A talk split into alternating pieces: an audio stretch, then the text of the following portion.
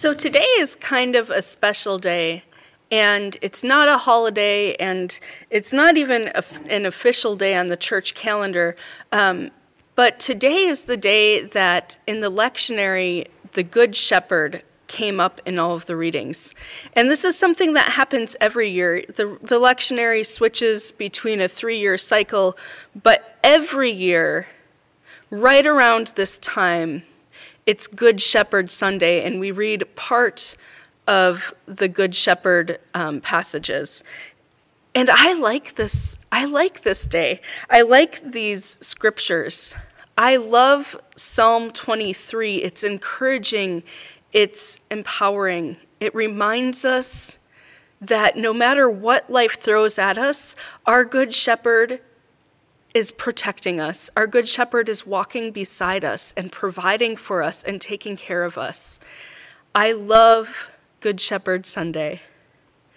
Um, and it's something we should remember all year round. Um, but just as, uh, just as with all passages, there's more to this. There are so many themes, and there are so many directions we could have gone with just the passage we're going to read today um, that it was hard to decide on just one. But I think there's often a temptation when we come to these passages to want to focus on exactly what it means that Jesus is our shepherd. And that's a good place to focus. I like that, but I think we've we've probably done that before. Um, so today I want us to focus on what it means to be the other characters in the story. And I especially want to focus on what it means for us to be the sheep. What does it mean for us to be a sheep in Jesus' fold? And we're especially going to focus on discernment and spiritual blindness. And of course, in ovine language, I think that really means we're going to focus on not having the wool pulled over our eyes. But let's jump in first by reading John 10 11 to 18. And again, I'm using the NLT version, which is not in your bulletin, but it is printed on your, on your screen. So, John chapter 10 11 through 18. I am the good shepherd. The good shepherd sacrifices for the sheep. A hired hand will run when he sees a wolf coming. He'll abandon the sheep because they don't belong to him, and he isn't their shepherd. And so the wolf attacks them and scatters the flock. The hired hand runs away because he's working only for the money and doesn't really care about the sheep. I am the good shepherd. I know my own sheep, and they know me. Just as my Father knows me, and I know the Father. So I sacrifice my life for the sheep. I have other sheep too that are not in this sheepfold. I must bring them also. They will listen to my voice, and there will be one flock with one shepherd. The Father loves me because I sacrifice my life so that I may take it back up again. No one can take my life from me. I sacrifice it voluntarily.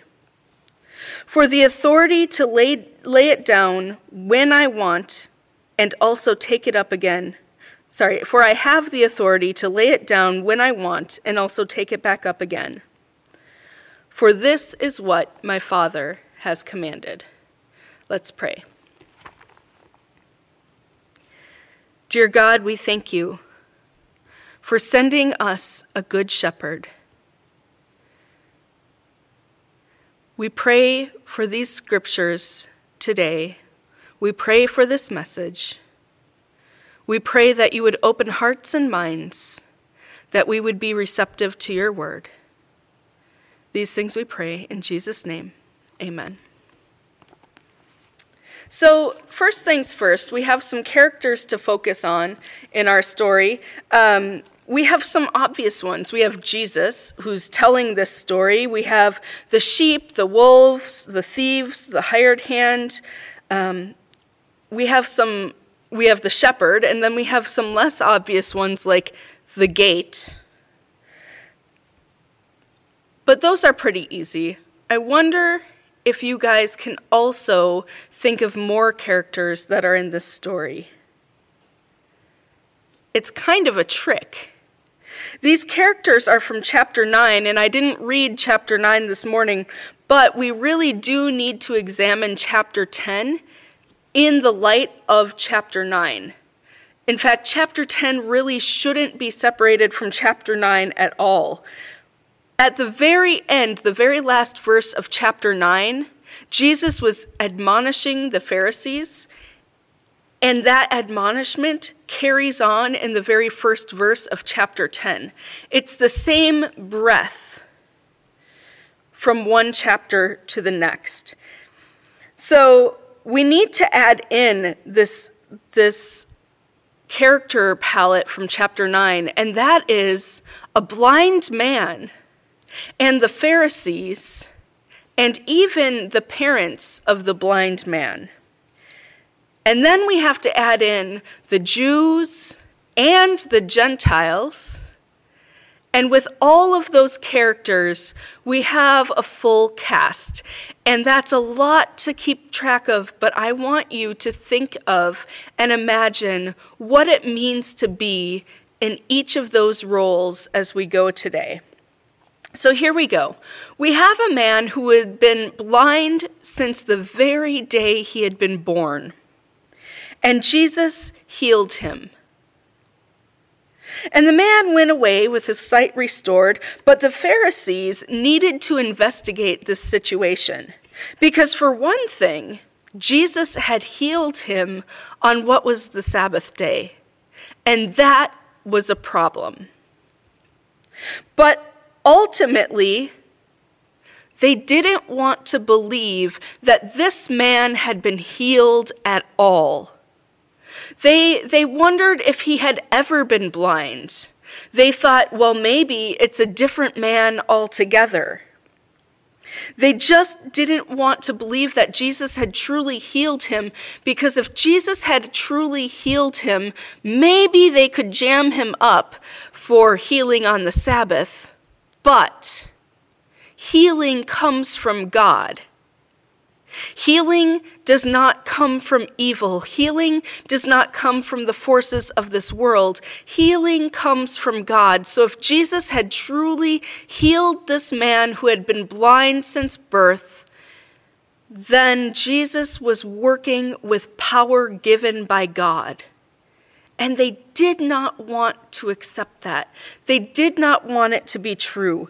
And so they were trying to control the situation. They didn't want it to get out of hand, but this, this man who had been blind started talking. People started noticing. They knew it was the man who had been blind, but now he saw. And so the Pharisees were trying to contain this situation, and they started investigating they went to the blind man's parents and they asked him, Is this your son and how was he healed? Well, there's a problem. You see, it wasn't an innocent question. The Pharisees had power. You did not want to mess with the Pharisees. They were going to throw out anybody who spoke the name of Jesus out of the temple. Now, that's not like today if we're switching churches or even if somehow we, we are asked to leave a church. It's far, far, far more powerful than that. The temple was the center of activity. The temple was the center of religious activity, social activity, political activity. The temple had an impact on all of those areas of a person's life. And if a Jew was removed from the temple, it could impact their career, It could make them a social pariah. It could really end their life as they knew it. And not only that, but they would be removed from the worship of their God. And that was the hardest of all. So the parents of the man who had been blind were asked by the Pharisees, How did this happen? And is this even your son? And you know what they said? They threw him right under the bus, or I guess not the bus. They threw him under a camel? I don't know. They threw him into the wild to fend for himself. They said, Yes, he's our son, but as to how this happened, you know what? Just ask him. Leave us out of this. And so they did. They asked the man how he had been healed, and the man was honest. And he said that it was through Jesus Christ. And you know what? He was, in fact, thrown out of the temple. And so that's where we pick up. That's where we pick up our story. Jesus admonished the Pharisees, and he said, You know what? One day the blind will see, like this man here. He physically sees, but he also spiritually sees what the truth is. And one day, those who see will be blind. Those who see, the Pharisees who are supposed to see God, who are supposed to see what God has for the people they are the truly blind. And then the story continues, and Jesus jumps into this, into this uh, story about the sheep in a flock. Now, who are the characters in the story? The sheep in the flock are the people of Israel, and that's easy. God's people are under his care and his protection. You know what have, must have really made the Pharisees just so mad? That Jesus claimed that in addition to the people of Israel, there were other sheep who would be brought into the flock. At that time, this could only mean the Gentiles. There were two kinds of people in the world there were the Jews, and there were the not Jews, the Gentiles. That was it. If the sheep of the flock are the people of Israel, then anyone else who's invited into the flock are Gentiles. And that was not the way the Pharisees thought it was supposed to be. The flocks cannot mix. Now, I said we're going to look at what it means to be a sheep in God's flock, and this is our first lesson. We are one flock. Jesus said, I must bring them also. The word for must denotes not just a desire or a want.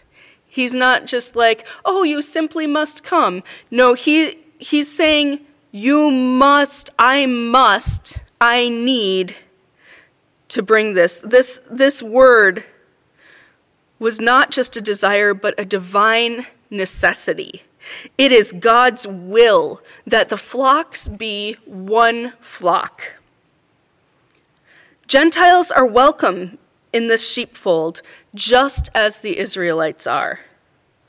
All of the sheep will recognize his voice and follow him so that there will be one flock and one shepherd. And now the people of God are not just Jewish, but all who, according to later uh, 1720, which we also didn't read, but we'll be interacting with chapter 17 throughout here. Uh, according to 1720, all who believe in Jesus through their word. And so, this is Jesus' vision of unity for the church that Jewish and Gentile believers would be living together under Christ's leadership. Jesus is uh, looking toward this much bigger, greater scope of his ministry to reach the world. And then later, also in chapter 17 11, Jesus prays, Holy Father, protect them by the power of your name, the name that you gave me, so that they may be one as we are one. And then in 1721, that they may all be one, even as you, Father, are in me and I in you, that they also may be one in us, that the world may believe that you have sent me. This is good news for you and for me because, really, for the most part today, we are the Gentiles that were welcomed into the fold. And today, the church is not divided into Jew and Gentile as it was then. But we fight against allowing other sheep into the flock. We are, we are called to bring the gospel. And we're called to bring the gospel to the ends of the earth. But we try to push the other sheep that Jesus has invited, we try to push them out of the fold. Sometimes we do this actively, sometimes passively. We're divided by race, by nation, denomination, gender, sexual identity, socioeconomic status, um, political affiliation, and so much more. But the sheep don't get to decide who deserves to come into the fold. That is the job of the gate and the shepherd. It is only our job to be welcoming to those that he invites in. So here's the problem the sheep are not the only characters in the story. Uh, there are wolves, and there are thieves, and there are bandits. These antagonists in our story are geared up for constant attack. You know what made the Pharisees even more mad than the idea of allowing Gentiles into the fold? that Jesus claimed that the Pharisees were the attackers of God's people. They were the very people who were meant to be examples of God's law and examples of the religion of Israel, the examples for God's people, and now they were being called the enemy of God's people. I said, that we are called to be welcoming to all the sheep that the shepherd invites into the pen. Well, if we, the called, stand in opposition to God's will and don't welcome in the sheep that Jesus welcomes in, then we are in the same situation that the Pharisees were in also. We think that we are called to be the people of God, but we're, if we're standing against God's will, in opposition to God's will, then we are the attackers. But we also know that the enemy today, and even back then, was more than the Pharisees. It was the messages of the devil, the temptation of sin, the idols and ideologies that infiltrate society and even become implanted in our minds, and they go against the will of God. Those are attacks. And throughout all of history, we've been susceptible to these. Make your own list. You know what temptations, what sins, what circumstances, what idols and ideologies are a constant attack to you, and what attack you the most viciously. But I can name a few. We've faced some absolutely ferocious wolves this year. Different from the ideologies and sins that attack us personally, we as a nation have faced a pandemic and racial tension and political chaos and mass shootings, and it's constant. It just keeps coming. This has been a year filled with attack, and those are only the most obvious. But here's some more bad news we don't always see the attacks coming. In fact, the deadliest attacks are the sneakiest, and their entran- entrance into the pen is stealthy. The wolves and the thieves and the bandit don't enter through the gate. That would be crazy. They jump over the wall. These are temptations or idols or ideologies that maybe seem harmless, but they'll grow into something greater once we allow them to take hold. And an example could be an addict or an alcoholic who takes one hit or one drink, but it just spirals into something deeper. One can't be so bad. Or another example might be telling just a single white lie about somebody. But that lie spirals into more. Or even if it doesn't spiral into more lies, one single white lie could really, really hurt somebody else. It's a stealth attack. We don't think it's going to be a big deal, but then it is. On a societal level, we have ideologies that perpetuate social injustice. Things that seem harmless, or even things that are a benefit to us. On the surface, they're a benefit. But actually, these things keep other people down. And when other people are down, we are attacked too. Maybe in ways we don't recognize right away. These are all stealthy enemies that climb over the walls of the sheep pen, they don't go through the gate. Personally, or as a church, or as a society, we must be just as aware of the stealth attacks as we are from the reckless and obnoxious big bad wolf attack that we see coming from a mile away. Now, the stealthiest of all are the hired hands. The hired hand flees because he's a hired hand and he doesn't care for the sheep. Well, he should. That's what he was hired to do.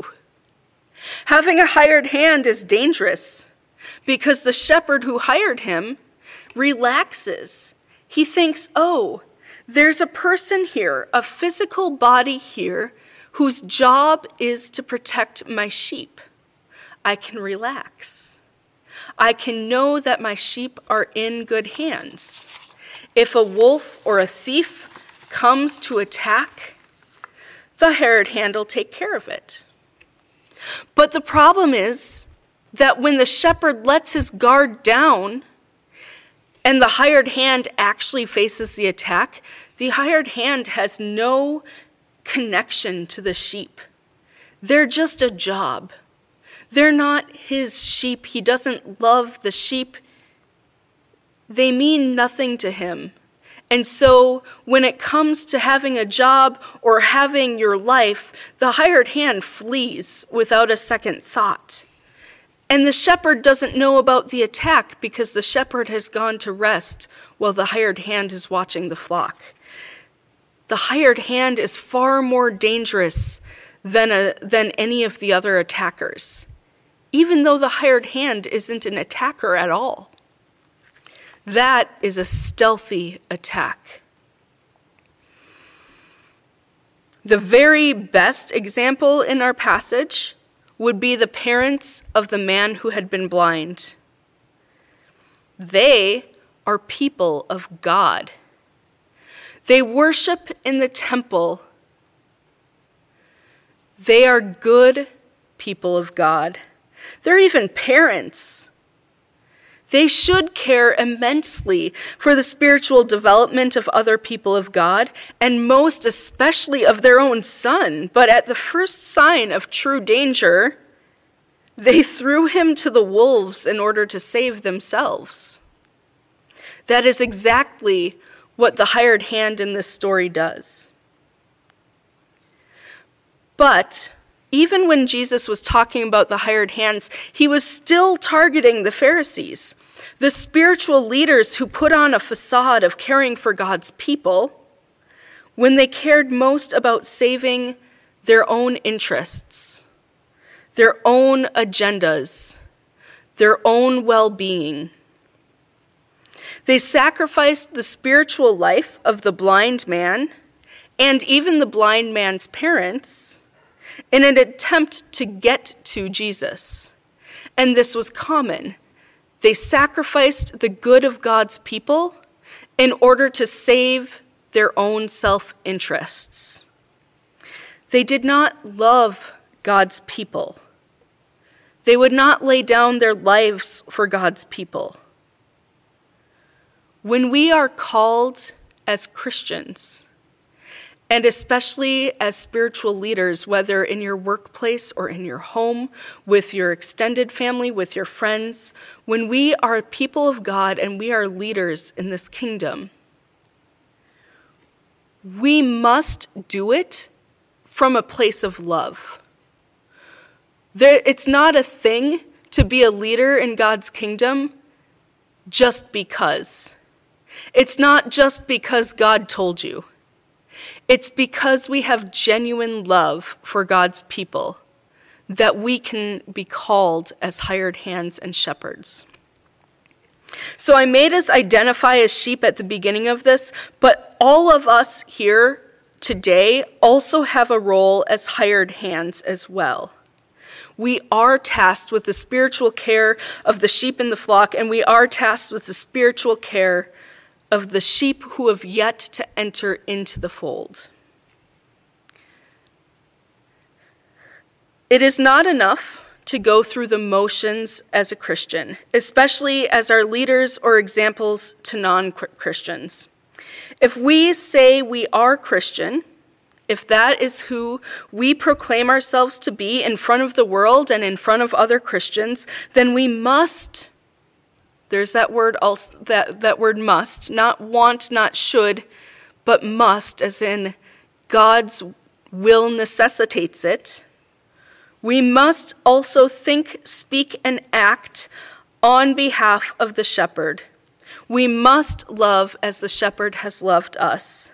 We must actively fend off the wolves that attack us and that attack the other sheep in the flock we must actively welcome other sheep into the fold who Christ has invited.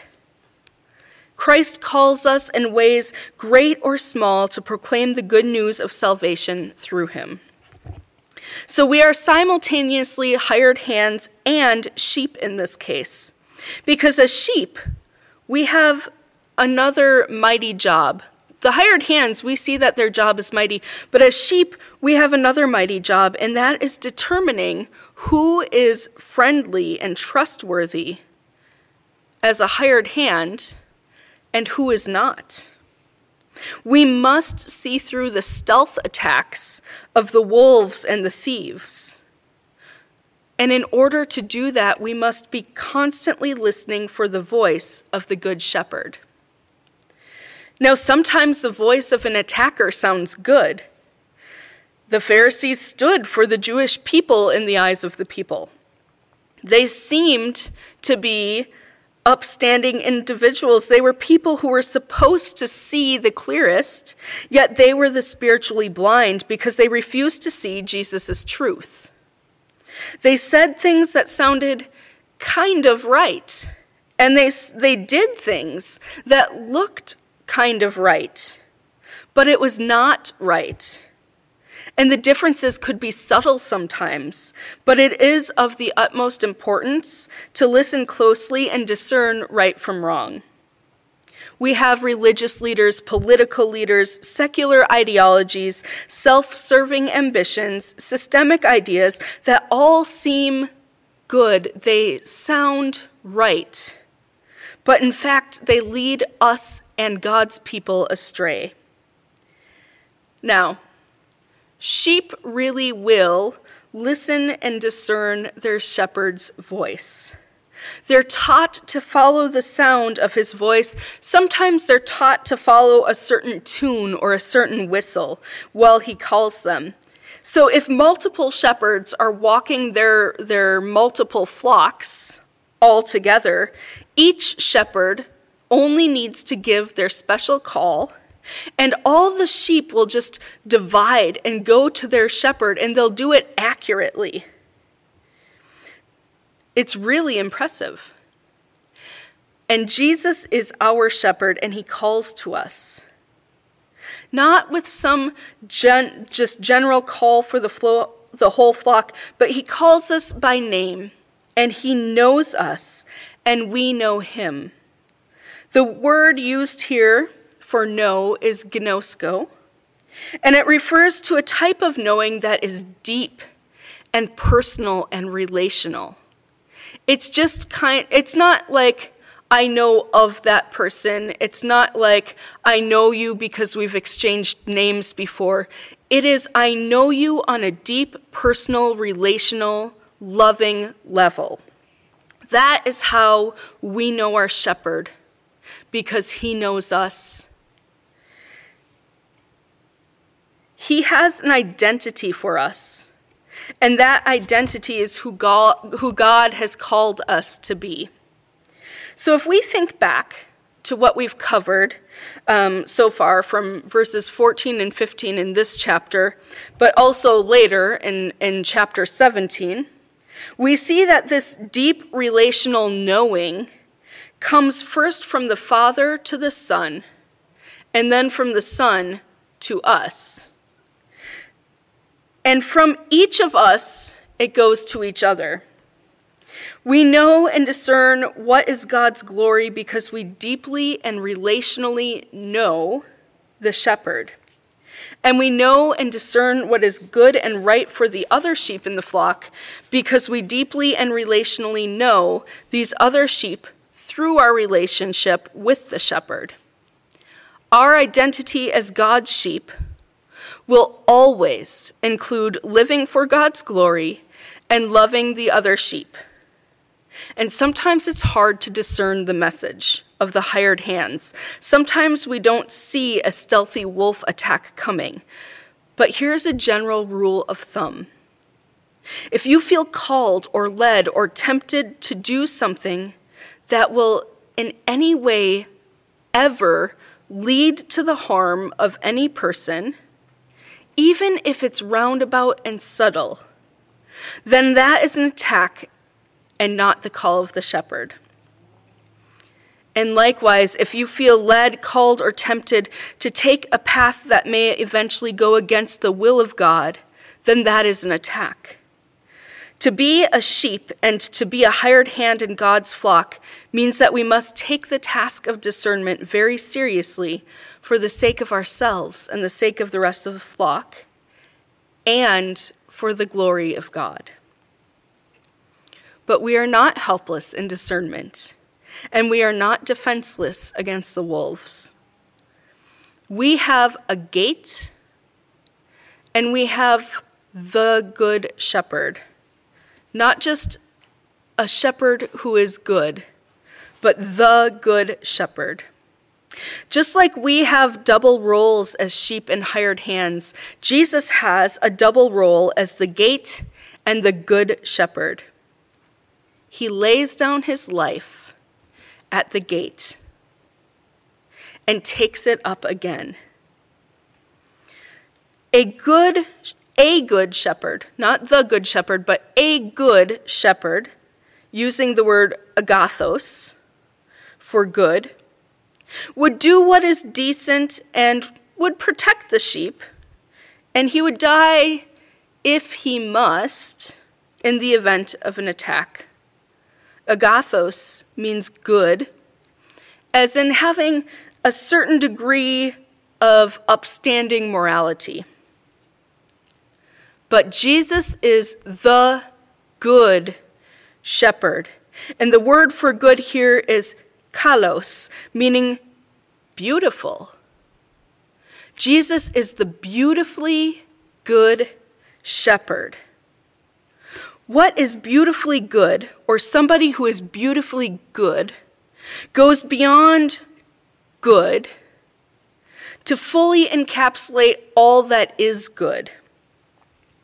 This shepherd goes above and beyond dying if the situation calls for it to actually laying down his life without being forced to.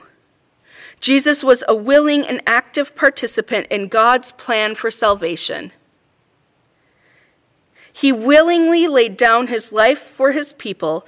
Then he had God's authority to take it back up on their, on their behalf. This sacrifice cemented the relationship between the Father and the Son and all the people of the flock.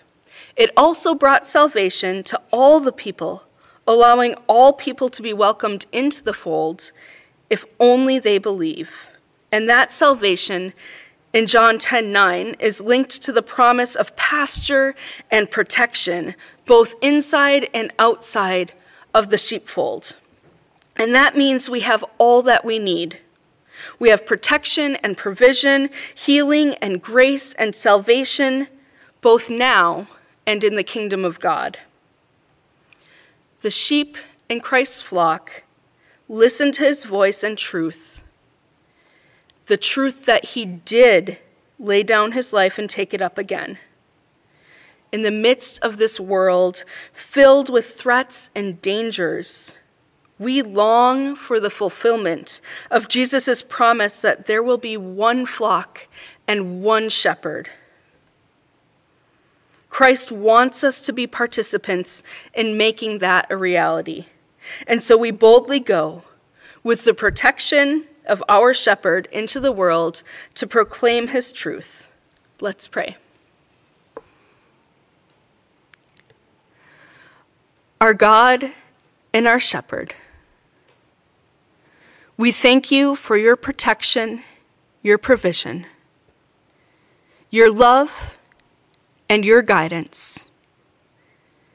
God, we ask that you would open our ears to help us listen and discern your voice and to actively follow. These things we pray in Jesus' name. Amen.